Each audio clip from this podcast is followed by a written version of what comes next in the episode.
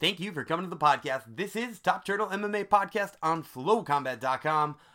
I'm Daniel Gumby Vreeland, joined as always by my co-host Shockwave Dave Tremonti. The U F C heads to Vancouver this weekend. That's right, we're heading to Vancouver, north of the border, for an absolute banger of a card. And it's got a crazy headliner between Cowboy Cerrone and Justin Gaethje, which has absolutely got me so excited. Me and Shockwave Dave will be talking about that fight and four of our other favorites on the card, going betting odds and picks with you guys. Plus, we're talking to two of the fighters on the card. First, Miles Johns talks about Sayif Saud as his coach and what he says to him in between rounds. And let me tell you something, one of these stories is absolutely hilarious. You're going to want to tune in for that.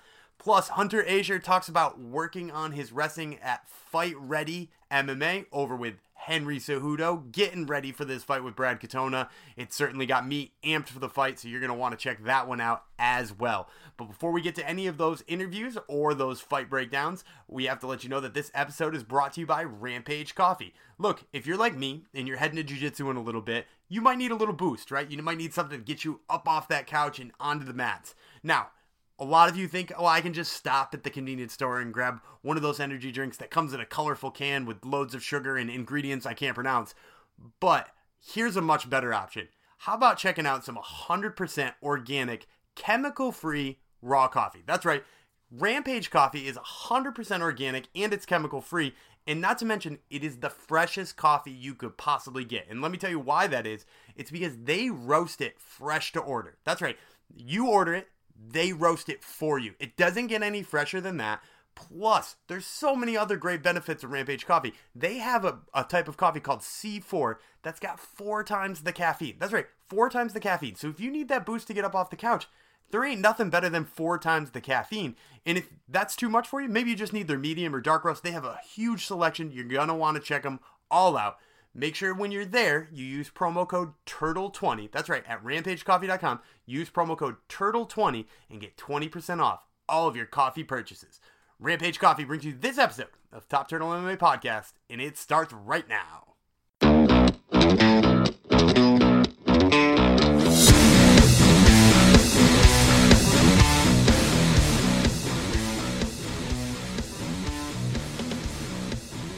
This is Daniel Gumby Vreeland with Top Turtle M M A on Flow Combat dot com, and today I have the pleasure of speaking to Miles Johns, who fights Cole Smith at U F C in Vancouver this upcoming weekend. So, Miles, I'm going to take us back to the Contender Series for our first question here. Obviously, you didn't get the finish. How worried were you after the fact that the contract wouldn't come? Um, you know, there was a little bit of anxiety with it, just because, like you said, I didn't get the finish, and I did use some wrestling in that. Um So I was a little bit anxious about it, but at the same time, I know that I put it all out there. Um, I felt the energy in the venue, and I felt like it was high. I felt like it was the most exciting fight of the night thus far, even though it was just a second one. Um, Dana seemed like he had a good response to me when I walked past him afterwards. So I, I was confident, but at the same time, you know, just kind of twiddling my fingers, just waiting to see, waiting to see what happened and watching the other fights. Um, but yeah, I mean, I was going for the finish the whole time. Shout out to Richie's super tough dude, broke his jaw in there, and uh, had a couple guillotines that I thought were going to finish the fight, um, but they didn't. So, um, yeah, I was a little anxious, but I was happy. I was happy once he called my name. Yeah, and I'm glad you mentioned the wrestling here, too, because obviously, you know, you had the fight uh, with Brendan from, from the U K the week before where he criticized the wrestling. How much did that stick in your head when you were stepping in, being a guy from, you know, a wrestling background, likes to wrestle up a lot? Did, were you worried about wrestling too much? I mean, I knew that I knew what Dana was looking for on the Contender Series, but like he said after that week, it's not all about the finish. It's just about what you go out there and do. I wasn't really too worried about, like, Dana wants to see this, Dana wants to do that. I was just focused on putting my whole soul in that cage and just leaving everything out there. Um, and with that, I mean, it comes, I knew I was going to throw hands. I knew I was going to wrestle. If I took him down, I knew that I was going to be trying to hit him and try to finish him. So I know that when I leave everything out there and I just really go for broke, that I'm an exciting fighter. So I was just focused on fighting my fight and leaving it all out there. Well, you certainly are an exciting fighter, and and this is an exciting matchup coming up in U F C Vancouver. You're fighting Cole Smith, mm-hmm. who is also a guy with some pretty solid wrestling skills. In his debut, he picked up a couple of takedowns. Uh, how do you see your matchup with him going as far as the wrestling department?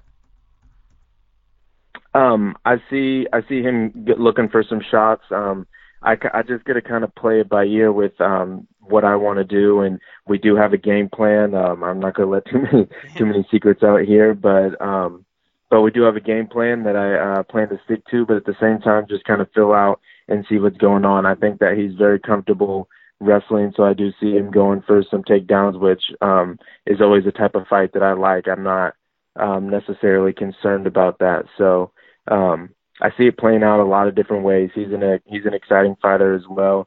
He's uh, real gritty. He comes forward. He can lean on you and try to wear you out and stuff. Good Muay Thai and kicks and that. So um, I think the matchup is just is awesome, and I'm really excited to go in there and put on a show.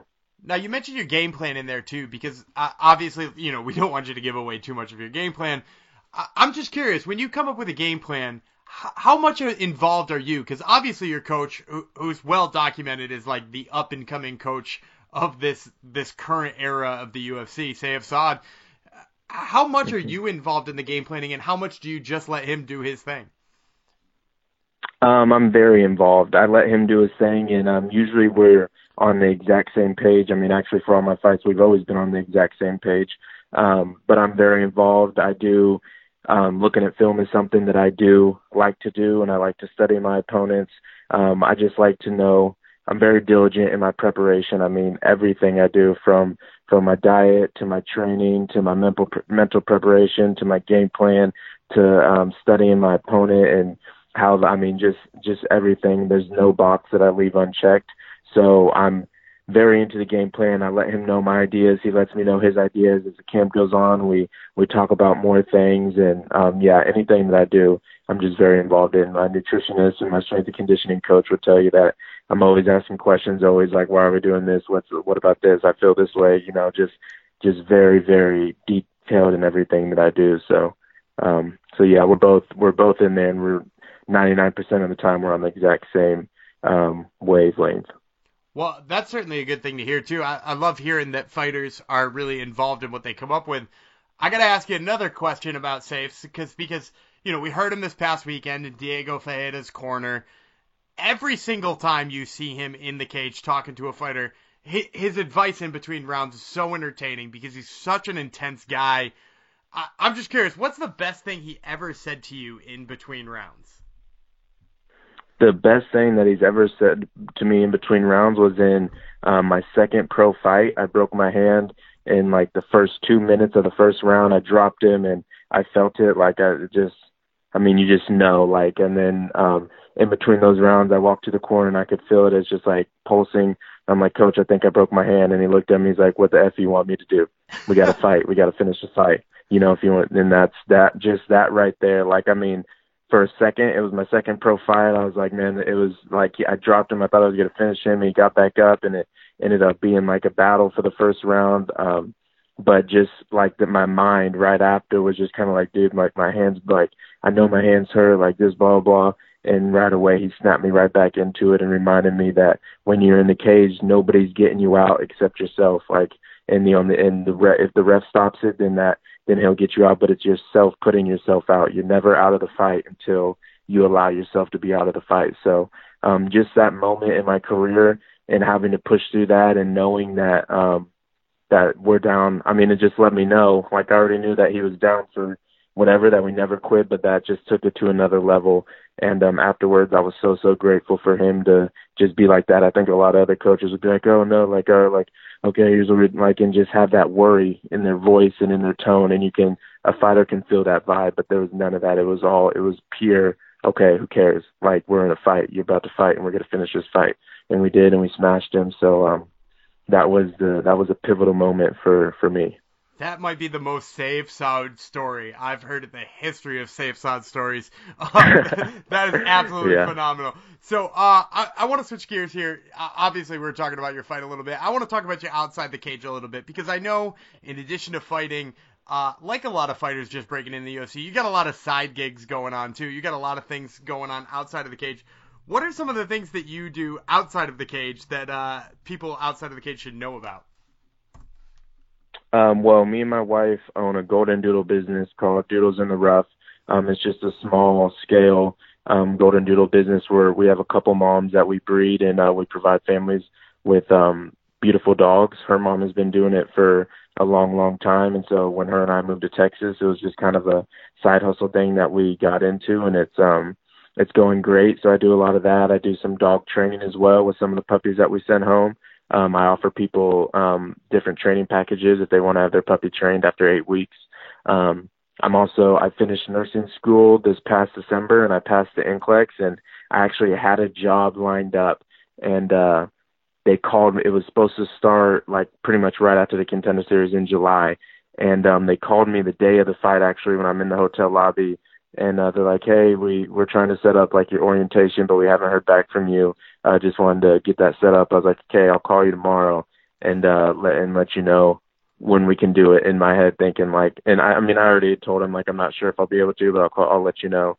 And um, in my head, I already knew that I wasn't going to do it either way. But I guess I was just kind of making sure I got the dub before I just turned it down. But um, but yeah, I had to turn that down, turn that job down after the contract um, because I knew I had to put everything into this. So I will, I do plan on going back to the medical field and nursing um, after after my M M A career. But I only have a short window of time to do this, so I got to go all in. And besides that, the dogs, we um, breed dogs, I train dogs, um, got the nursing on the side, and then I'm just a uh, full-time dad pretty much. I got uh, two sons. One is almost three and one is almost one. So they definitely keep me on on my toes day to day. So I, I got to ask too. So you're, you're raising dogs, you're breeding dogs, you're training dogs, you finishing nursing school, interviewing for nursing jobs, fighting, and raising two kids. How do you have the time for all of this? And at, at what point does this start to feel overwhelming for you?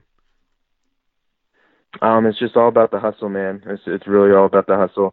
Um, the part I've all my pro fights actually, except for the contender fight, I was in school, full-time student, and nursing school is no joke, man. It's uh, it's serious stuff. Um, I actually, for my championship fight against Adrian Yanez for the belt for L F A, I actually um, cut some weight that morning. I went to class and had to take a final, the cumulative final, like the end of school type thing, like everything was on it. I took that, and then I went back to the gym, cut a little bit more weight, and went to go weigh in.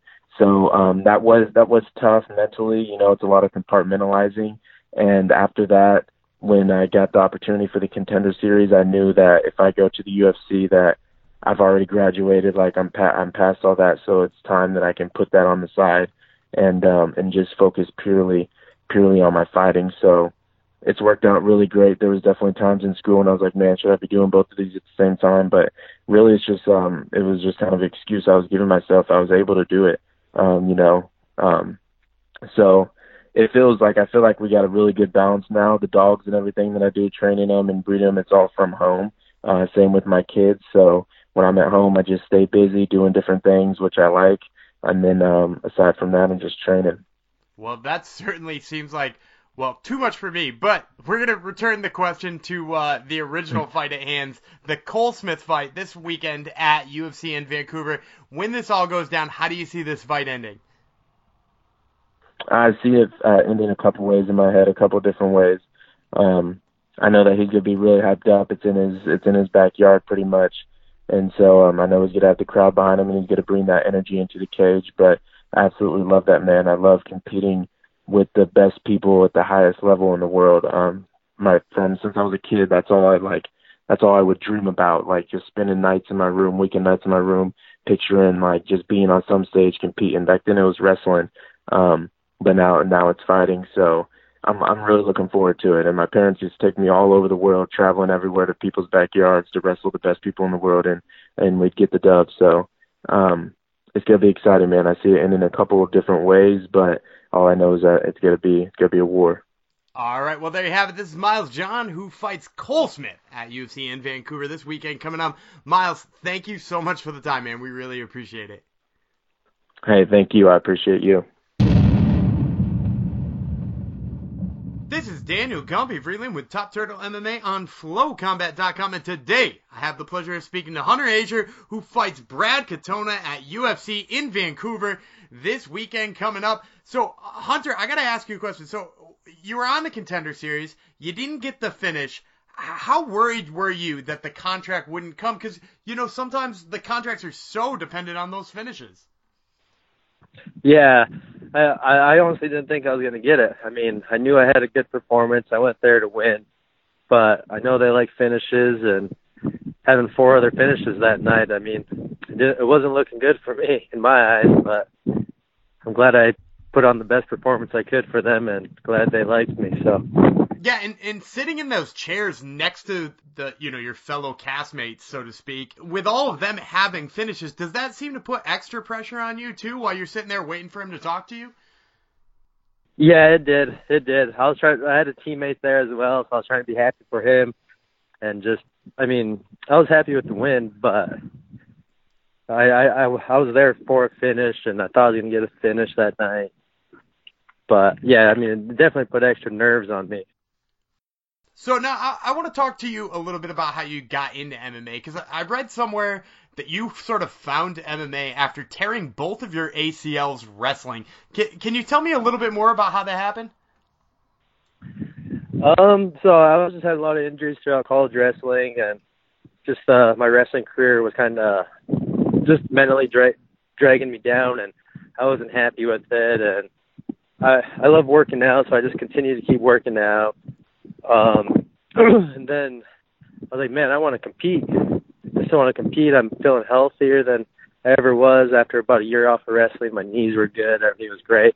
I was like, well, I always wanted to try M M A. So I found a local promotion, jumped on it, and had my first fight and got a submission in like a minute and just fell in love with it since then. So, so let me, let me get this straight. Now, now you just found a local promotion with, with no M M A training, you know, wrestling training, obviously, but no M M A training, and just signed up to fight? Yeah, yeah. I was just, um, my brother lived in the same town as me at the time, and I would just go over to his garage, and I would use his garage. He had a heavy bag in there. I'd hit that. I would run. Me and him would wrestle a little bit. I'd bring some buddies over to his garage, and we would kind of learn how to hold mitts, and they would hold for me, and we'd just work some simple combos, and that's how I did like my first probably five fights.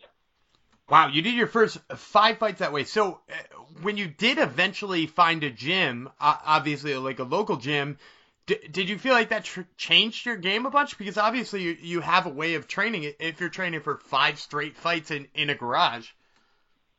Yeah, I mean, I, I had no, no jiu-jitsu experience at all. And I just, well, once I knew M M A was going to be my career, I just packed my stuff up and I moved out of Montana to a gym. I just knew I was going to chase that dream for a while and see where it went. So so before I, I, I get into where you moved, because, you know, I'm, I'm interested in that as well. You know, you say you had no jiu-jitsu background, but then again, you know, you said in your first fight you picked up a submission. You know, I, I'm assuming in those first five fights you had multiple right. submissions. Um, are, are they all wrestling-based? Like, did you just use, like, wrestling moves you knew? Yeah, I was just trying to, like, I was just wild. I'll try to swing with them on the feet and either try to take them down, or just if they shot in on me, I'll just try to get in on a submission. Or, well, I mean, a lot of them, it just ended on T K Os and stuff. Like, I'll just get them down and ground and pound them. Mm-hmm. So, all right. So, so it, you... it took a while to get into this jiu-jitsu. Gotcha. So, so you said eventually, you know, you found a gym, you realized you had to get out of Montana. I know you trained a little bit at the M M A lab. Like, was it right to the M M A lab right away, or did you find some, like, other places too? Yeah, my first gym I went to was uh, Jeremy Horns in Salt Lake City. So I was working there and just training, and then that then had a few fights there. I just wasn't getting enough fights, and they threw me into the pro career. And I was like, man, if I'm going to fight some professionals now, I need to get up to another higher level and step my game up. And then that's when I eventually moved down to Phoenix, found the M M A lab, and I was training there for two years. And then after this last contender fight, I moved over to Fight Ready now. Mm-hmm. And, and I know a lot of, uh, of fighters at the M M A Lab moved over to Fight Ready along with, with Eddie Cha. Without burning any bridges here, because obviously I don't want to put you on the spot, was the decision to move to Fight Ready entirely about staying with Eddie, or was it about staying with training partners? Um, it was just, it wasn't really, it was just more of, I needed to find a, a gym for my uh, style. Mm-hmm. And with Fight Ready has a great wrestling program over there. So I knew, so I knew that was a good option. And then having Eddie Cha over there, who I, who's like my very first striking coach. I never had a striking coach till I met him. And I mean, he helped my hand with my hands and kicking a lot. And um, he's always had Henry Corrales as a, one of his fighters. And then me and Henry became super close friends and roommates, and they just kind of brought me on the right. They, I just like looked up to them a lot, and they brought me down the right path. And I just, that was just the best decision for me, I felt, and for my career right now. So uh, obviously this is going to be your, your, you know, you said you just barely moved there. One of your first fights with Fight Ready M M A, you're fighting Brad Katona, who, who is, A, a pretty, he's got a pretty impressive resume. You know, he's a tough winner. He trains at a really good camp with, with Straight Blast. Uh, you know, what are you sort of expecting from this fight from yourself and, and sort of from uh, Brad? Um, I mean, yeah, yeah, you, you said it right. He's a tough fighter, a great competitor. He has good background. Um, I, I love the matchup though. I watched like his last four or five fights. He hasn't switched up too much, so. In any of them. And, uh, just with my wrestling background and me getting able to be at Fight Ready and train with a lot more wrestling now, I feel like it kind of brought me back to those roots. So I feel like I'm going to be able to mix things back up better from feet to takedowns. And, and I know him losing to Murad last, his last fight is going to play a lot into that wrestling game. Like he's going to be thinking about that a lot. But same time, I've been working on my stand-up every day, so I'm just I'm just excited to go put on a show, and it's going to be a good matchup. Absolutely. Now, before I let you go, I did want to ask too, because you know I know you are uh, of Sioux origin. And I know there's a growing number of Native Americans in M M A right now. You know, Nico Montano, you know, got a chance to wear her tribe on her shorts. Jordan Griffin, who will be fighting on the same card of you, uh, is, you know, he goes by the nickname the Native Psycho. I, I'm just curious, like, as, uh, you know, a growing number of Native Americans in the U F C specifically, do you seem to keep an eye on the other ones? Do you seem to root for them as sort of like, you know, so to speak, your countrymen? Yeah, for sure. It is, it's great to see them in there as well. And I'm um, definitely, when if I see them and see they have a Native background too, I'm like, yeah, let's see this guy. Let's watch them. And I cheer for them, hope they win. And yeah, it's just, it's just awesome to see that. And and I hope I hope there's continues to be more. Well, we certainly hope there continues to be more too. But first, there's got to be a couple uh, who. break ground, and that's you. So uh once again, this is Hunter Azure, who fights Brad Katona at U F C in Vancouver this weekend coming up. Hunter, thanks so much for the time, man. We really appreciate it. Yeah, thank you. I appreciate it as well. And those interviews with Miles Johns and Hunter Azure are brought to you by Marune Social. M A R U N E. Marune Social is the one and only social media app that helps track your martial arts progress. Look, it started as just an app for those like me who like to do jiu-jitsu. That's when I really got into the app. But this thing is expanded, and it's got so many awesome features and abilities now. Because maybe you're not a jiu-jitsu guy. Maybe you like boxing. Maybe you like sambo. Maybe you like judo. It doesn't matter what martial arts you do now, because they can help you track your progress in whatever martial art you do. You download the app at whatever app store you get. After you've done that, you can set up your profile with your gym and your belt level. And, and again, it doesn't matter what type of martial arts you do. They've got your belt set up for you. And then after that, you can log your training sessions. And the awesome thing about that is it helps you know how much you're training month to month, whether or not that number is going up or going down, and it helps you meet your goals. I highly suggest it for whoever does any kind of martial arts. Once again, that's Marune Social. Once again, I'm Daniel Gumby Vreeland, joined as always by my co-host, Shockwave Dave Tremonti. Dave, I love Sayif Saud's corner advice, but this one has to be my favorite of all time. How about you? what the fudge do you want me to do about it? I love that line, too. It's absolutely perfect. One of my favorite lines of all time. Yeah, and, and for Sayif Saud, it is, like I said, the most Sayif Saud thing he could have possibly said. You know, you, you hear him talking about forcing fighters to fight for their families and dig deep. And, you know, like when he yells, dude, it, it, there's something visceral about it. And clearly it's working because that team is on absolute fire. Well, Carlos Diego Ferreira uh, this past weekend with a huge win. Uh, over Mirbek Taisimov uh, at U F C uh, two forty-two, and he's a Polish guy as well. Yeah, and it was one of my favorite fights on that card, too. I know they didn't wind up giving Fight of the Night away, but that, that was a fight that definitely could have been it, and, and also some kick-ass round advice in between rounds two and three. If you go back and watch it, do not fast-forward in between rounds because it's actually worth watching. Well, U F C two forty-two was certainly worth watching. I know there was a lot of hate online about Khabib being one-dimensional or boring, to which I say that's absolutely ridiculous. Uh, he's fighting at the highest levels of the sport in one of the most, you know, complicated sports with so many different outcomes, and again and again he's able to win, and that is what to me is so fascinating about Khabib. It's that no one's able to stop the overpowering part of his game, which is the wrestling and the takedowns. But that's another story for another day. The point being, we had great fights at U F C two forty-two. And honestly, I think we have great fights, knock on wood, don't want to jinx it, coming up this week at U F C Vancouver. Yeah, I, I love this U F C Vancouver card. I absolutely think it is probably one of the best free cards we've gotten this year. You know, the mm. best non-pay-per-view cards, uh, especially because, you know, th- this headliner is like, you know, a People's Champion type headliner.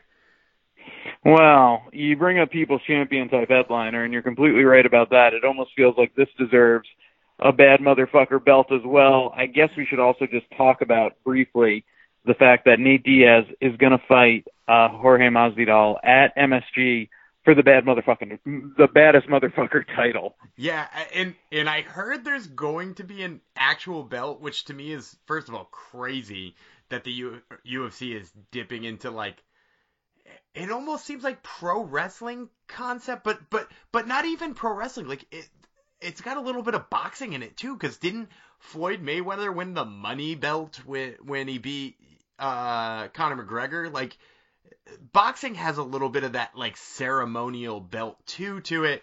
You know, I, I don't feel like it's a belt that's going to be defended. I mostly feel like it's just, like, one of those belts that's, like, ceremonial to that fight. And I, I'm okay with them putting, like, a pretend belt there, too, because, like, this sort of signals to me that they're willing to put two guys who don't have a title fight as the headliner of a pay-per-view if it's good enough. And and if you got to make up some kind of funky trophy, you know, you could give me one of those Pride Grand Prix seven-foot-tall trophies for it if you want. I don't really care what you're giving them as long as, like, it's cool that we don't have to force a title fight or an interim title fight on every pay-per-view card. I, I couldn't agree with you more. It's it's actually refreshing that we're not just saying, oh, it's an interim, you know, one fifty-five or one seventy-pound title fight. It, it does have roots in pro wrestling. The Million Dollar Man created his own belt. Uh, that was a money belt, I guess, or you'd say the Million Dollar Belt. Uh, Taz, if you're familiar with that name, created the F T W, which stands for Fuck the World title. Uh, so there certainly is a theatrical kind of aspect to this, but that's okay. I mean, we used to, everyone, if you're uh, an M M A nerd, you love Pride, and Pride used to do this just with the giant trophies and the oversized publisher's clearinghouse check. It, does the purist in me think it's like a little dorky? Yeah, of course, but it's fine, and this is the fight that people want. It's the battle of the real ones. We'll, of course, break that down as we get closer to the fight, but today we're breaking down another bad motherfucker of a main event title uh, fight. Well, it's not a title fight, but it could be a bad motherfucker title fight, and that's going to be Gaethje and Cerrone. But first, before we get into this breakdown, Gumby, I wonder, does anyone bring the fans said breakdown? Absolutely. This fight breakdown is brought to you by A D K Fightwear. Go to A D K Fightwear dot com. Make sure to use promo code TURTLE, T U R T L E, all lowercase, and get twenty percent off some real high-quality jiu-jitsu gear. And let me tell you something, whether you've been doing jiu-jitsu for two minutes or twenty years, you want to head on over to A D K Fightwear because they have gear at low, low prices that lasts a real long time, and their stuff is absolutely sweet looking. I highly suggest heading on over there, checking out the rash guard, spats, geese, whatever it is you need at A D K Fightwear dot com.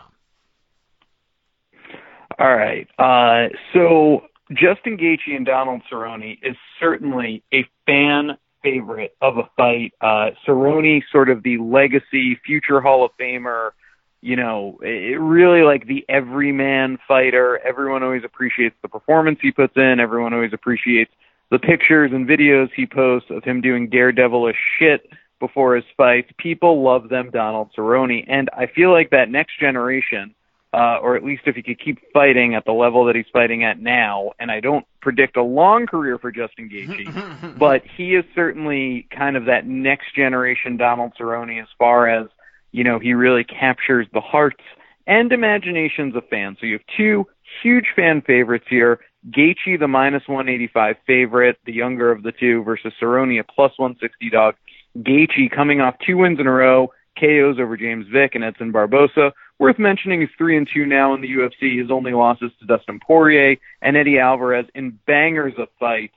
Uh, Gaethje is by far the most exciting fighter on the roster right now. I... I You know, I, he is just always an action-packed video game of a fight. Cerrone coming off a loss to Tony Ferguson, T K O via doctor stoppage, had a win over Ally Aquinta before that, so he's three and one in his last four. Who you got here, Gumby?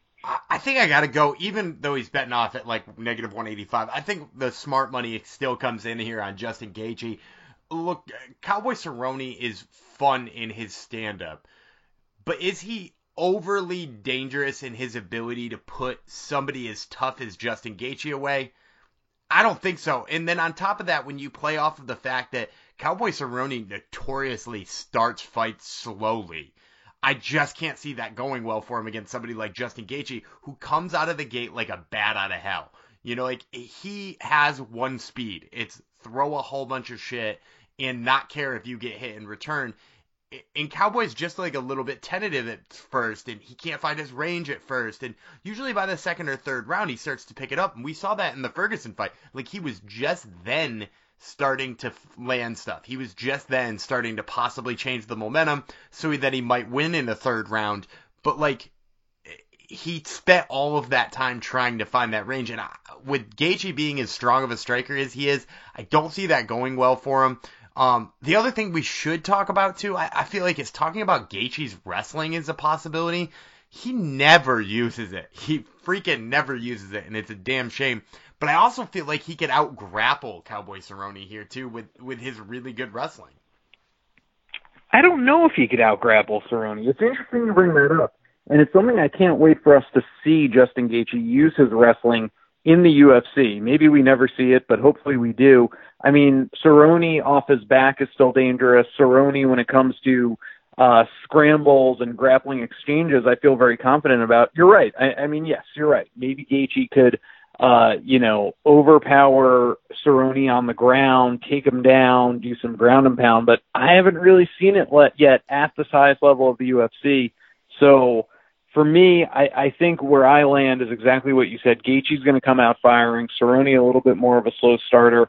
Could Cerrone drop the first round and then take three out of the next four? I think that's a tough order. So I already feel like Gaethje's going to win round one, and I think that's going to be enough for him to either eventually, you know, stop Cerrone and or take three out of two rounds. But fun fight nonetheless. Let's get to the co-main event, also a very fun fight. This takes place at two oh five. You have Nikita Krylov back in the U F C now. Uh, since coming back to the U F C, he is uh, three and one. He's coming off a win over Ovince Saint Preux via rear naked choke. He lost to Jan Błachowicz via arm triangle choke before that. So something that we might talk about here in this breakdown is Krylov is susceptible to the submission game. Maybe not the best thing when you're going against Glover Teixeira. Of course, he's an older fighter at this point, kind of in a, a rhythm now where he wins a couple, then loses one, but he's coming off two wins, uh, arm triangle choke over Carl Roberson and a rear naked choke over Ion Cutelaba. So two submission wins in a row for Glover. And if you want the odds on this, the odds makers barely know what to make of it. Teixeira minus one fifteen, Krylov minus one oh five, which is to say they don't really know what's going to happen. What do you think's going to happen? So for me here, I see the biggest weakness in Krylov's game being his submission defense. Look, he, he's a guy who got Von Flue choked by O S P. because he didn't know to let go of a submission. He's also a guy who, who seems to, when he falls to his back, panic a little bit. And I think against a guy like Glover Teixeira, that's a nightmare, dude. Because if Glover Teixeira gets you down, he's looking for that submission right away. And while Krylov's panicking, I think that's when we see Glover lock it in. The only X factor here that I'm a little bit interested about is Krylov is quite long. As a as a two oh five-er, he's got really powerful kicks. He works legs well, but he also goes up high with kicks too. We've seen him, you know, throw some pretty devastating high kicks. Uh, I'm a little bit worried about that early for Glover, uh, especially being as he's been tagged in recent fights and, and looked stunned. Uh, but I think ultimately, I, I feel pretty safe picking Glover Teixeira by submission here. I think Glover's record is so interesting, and I, I'm sure we've talked about this on previous episodes, but it's just worth mentioning that you go back to Glover being, uh, you know, undefeated in the U F C and getting that John Jones fight back in April of two thousand fourteen. He lost, as people tend to do, versus John Jones, and then followed it up with a really poor performance versus Phil Davis. So his twenty fourteen was awful. Uh, the U F C then basically looked at him, I think, from that point on as a stepping stone for other fighters. He reeled off three wins in a row, though, over Ovince Saint Preux, Patrick Cummings, Rashad Evans, and he got back into title contention, and they said, here's Anthony Johnson. Glover went out and said, I'm going to trade with Anthony Johnson. That proved not to be the wisest decision. He got knocked out and I think lost a tooth at the same time. So again, they said, all right, let's give him a young fighter. Here's Jared Cannonier. He wins via unanimous decision. Okay, let's put you back in title contention. Why don't you go face Gustafsson? He lost via K O to Gustafsson. All right, well, you know what? Let's have you face Misha Cirkunov. Here's a guy we're trying to build, younger fighter. Glover goes out and T K Os him. Okay, here's another younger fighter, Corey Anderson. He lost to Corey Anderson. That's been the one guy, the one guy that he was probably ranked higher than that he lost to, but then he followed that up with wins over Carl Roberson and Ion Cutelaba. So history would tell me he's going to beat Nikita Krylov, but maybe, like you said, the range, the length, I mean, Krylov himself has a couple of uh, submissions, too, more from the fact that he beats people down on the feet and then he can lock in a submission. I'm not saying he's going to submit Glover Teixeira, but it's not out of the realm that he could beat Glover. But if I'm going off Glover's record, I think Glover wins this one, and then they have him face someone like a Daniel Cormier or someone else high level, and he loses. Yeah, that's what history would show. Yeah, but the, the other thing, too, that you're saying about those fights is it's not just people ranked above him. A lot of those people you mentioned that are ranked above him are guys that could beat him on the feet, right? You know, Gustafsson can beat him on the feet. You know, Rumble Johnson can beat him on the feet. Maybe not Corey Anderson. He is definitely the anomaly in this one. But then, like, Carl Roberson is a guy who probably needed to try to beat him in the clinch. You know, like Carl Roberson works well in the clinch, and he got taken down. You know, Ion Cutelaba is a guy who likes to wrestle, and, like, he wound up on the bottom after, like, a sweep from Glover. So, like, the pattern has been, yeah, he he beats the lower-level guys that he should beat, but he also beats guys who, like, rely a little bit too much on grappling, which is why, you know, in this case, Krylov's kind of a fun, interesting, you know, matchup for him, but I, I still think he passes the test. Well, interesting test for Antonio Carlos Junior is going to be Uriah Hall. Speaking of someone who wins a few and then loses a few, uh, they're going to meet up this week. Antonio Carlos Junior, the minus one seventy favorite, but Hall, always a live dog, at plus one fifty. Uh, Antonio Carlos Junior is coming off a loss to Ian Heinisch, but he had reeled off uh, five wins before that. Wins over guys like Tim Boesch, Jack Marshman, Eric Spicely, uh, Marvin Vettori. Uriah Hall, on the other end, who feels like at this point he's been around forever, is uh, coming off a win over Bevon Lewis via K O, but he lost to Paulo Costa before that, beat Christoph Jocko before that, lost to Gegard Mousasi before that. So you kind of see the Uriah Hall pattern there, win one, lose one, et cetera, et cetera. What do you think happens here? So I've always been worried about the way Uriah Hall grapples. I just don't, like, have a lot of faith in his grappling ability. Um, and when he's up here facing a guy who's an absolute killer on the ground in Antonio Carlos Junior, you, you want to instantly pick Antonio Carlos Junior But at the same token, I know that Uriah Hall, for this fight for the very first time, is training at the aforementioned Fortis M M A. Uh, he made a, a training camp switch. He's now training with Sayif Saud and all those guys down there. I, I'm interested to see how much he can change in just one training camp, but my gut reaction still says pick Antonio Carlos Junior to win this one by submission. no uh, arguments from me there. Uh, this is an interesting matchup to me. I'm actually surprised the odds makers have it as close as they do. Jimmy Crute, a minus one twenty-five favorite. Misha Cirkunov, very slight dog at plus one oh five. Cirkunov really, I feel like, is almost at a crossroads of his career, at least when it comes to the U F C. He's coming off a, coming off a loss to Johnny Walker. No necessary shame in that. Beat Patrick Cummins before that, but then lost to Glover Teixeira, Volkan Ozdemir. So you see him losing to some of the upper echelon of the division. And that was after debuting in the U F C and reeling off five wins in a row. He's a friend of the show. We were very hyped on him. Felt he was a pretty complete fighter if he could get his striking down. Definitely not the fastest hands in the world. Jimmy Crute, on the other hand, ten and oh in his professional career, two and oh in the U F C.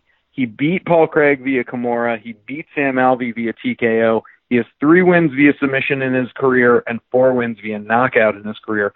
So very well-rounded fighter. Who you got here? Ah, geez, this is a really hard one. I, my gut says to pick Cirkunov, mostly because uh, Jimmy Crute has fought some like decent competition. I don't think he's fought anybody who can stop his wrestling like Misha Cirkunov. And on the feet, he just takes a few too many punches for my liking. You know, like, he, he got tagged a little bit in his Contender Series fight when he won the contract. His face got bloodied up a little bit. Um, he really relied on his grappling to beat Sam Alvey, um, which is cool. You know, like, it's cool to rely on your grappling if, if that's the type of fight you want to fight against Sam Alvey. But, like, he, I don't feel like he'll be able to do that against uh, Misha Cirkunov. Like, Misha Cirkunov is a very strong guy. Now, there is always the chance that he stuns Cirkunov and he, he can put Cirkunov away with his punches, but, you know, because Cirkunov's been knocked out, but he's been knocked out by guys like Volkan Ozdemir and Johnny Walker, who are notoriously hard hitters. I, I just think if, if Crute hangs around too long with Cirkunov here, this is a fight that Cirkunov should win on the feet. All right, we'll round out our breakdown uh, at the heavyweight division. Jeff Hughes, who's a Dana White Contender Series alumni, uh, he has a win on that show, but in his real U F C debut, uh, lost to Maurice Green via split decision. He's going to face Todd Duffy. Uh, Hughes is a minus one twenty favorite here. Duffy, uh, just a plus one hundred. Duffy is coming off a loss to Frank Mir back in two thousand fifteen. What's so crazy about Todd Duffy when you think about it, and he had uh, stops in Dynamite in twenty ten and S F L in twenty twelve, uh, so I know he was very sick, and that kind of derails his career a bit, but Duffy is a guy who debuted for the U F C in uh, two thousand nine, so we first saw Todd Duffy ten years ago. Off the top of your head, Gumby, what other heavyweights are in the U F C right now that were around the division in two thousand nine? Uh, I mean, I guess Andrei Arlovsky. But wasn't he in? He wasn't he in the he U F C. Disi- and... He he disappeared and came back, similar similar to Todd Duffy, I'm guessing. Um, but maybe he wasn't in there in oh nine. But I think he was in there before oh nine, possibly. Um, no, of course, yeah. But and, he wasn't and, there in oh nine. I'm saying who ten years ago is still around from the U F C Ste- heavyweight Ste- division? Stefan Struve. Stefan Didn't Stefan Struve just retire? Uh, no, yeah, he did, but he also then re-announced that he's immediately coming back. So Stefan Struve retired, and uh, I got to put the intern on it, but I know they just booked a fight for him.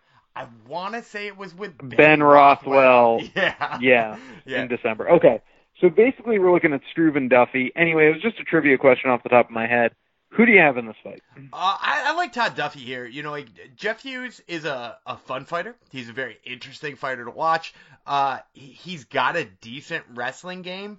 Um, relies on his physicality a little bit too much for my liking. And as we saw in the Maurice Green fight, his physicality is good, but it's, it was not good enough to fight, you know, Maurice Green, who's much taller and a little bit more physical than him and, and was able to deal with his grappling. When you think about Todd Duffy, four years off or not, Todd Duffy is built like a brick shit house, right? And, and yeah, everybody's, you know, made some comments about his, his, you know, fight I Q before, right? He, you know, threw those windmill punches at Frank Mir and got knocked out. You know, he, he was winning that fight with Mike Russo when he got the hammer fist of doom, right? So like he's on the opposite end of like a couple of embarrassing knockouts. But I have to imagine, like, four years away, he really probably focused on some stuff, and, and he still looks like the same physical specimen he is before. And to me, just that physical specimen alone, I think is enough to get him this fight against Jeff Hughes. All right, we're going with the physical specimen. This is a very fun fight card. We're looking forward to it very much. We'll be live tweeting during the show, so follow the show at Top Turtle M M A if you're not already. Gumby, is there any housekeeping items we need to talk about here? Why don't you wrap us up and take us home? We want to thank you, the fans, for tuning in each and every week. We would not have a show without you guys. We also want to thank our sponsors, Rampage Coffee, Marune Social, and A D K Fightwear. They keep the lights on at Top Turtle Studio.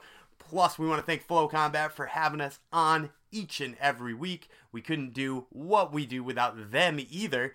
And we want to remind you guys, check out our Twitter, at Top Turtle M M A. We got a whole kinds of great things going on there. There's going to be some contests coming up for some autograph stuff. You're going to want to check that out. I'm Daniel Gumby Vreeland. He's Shockwave Dave Tremonti. And we will see you next week.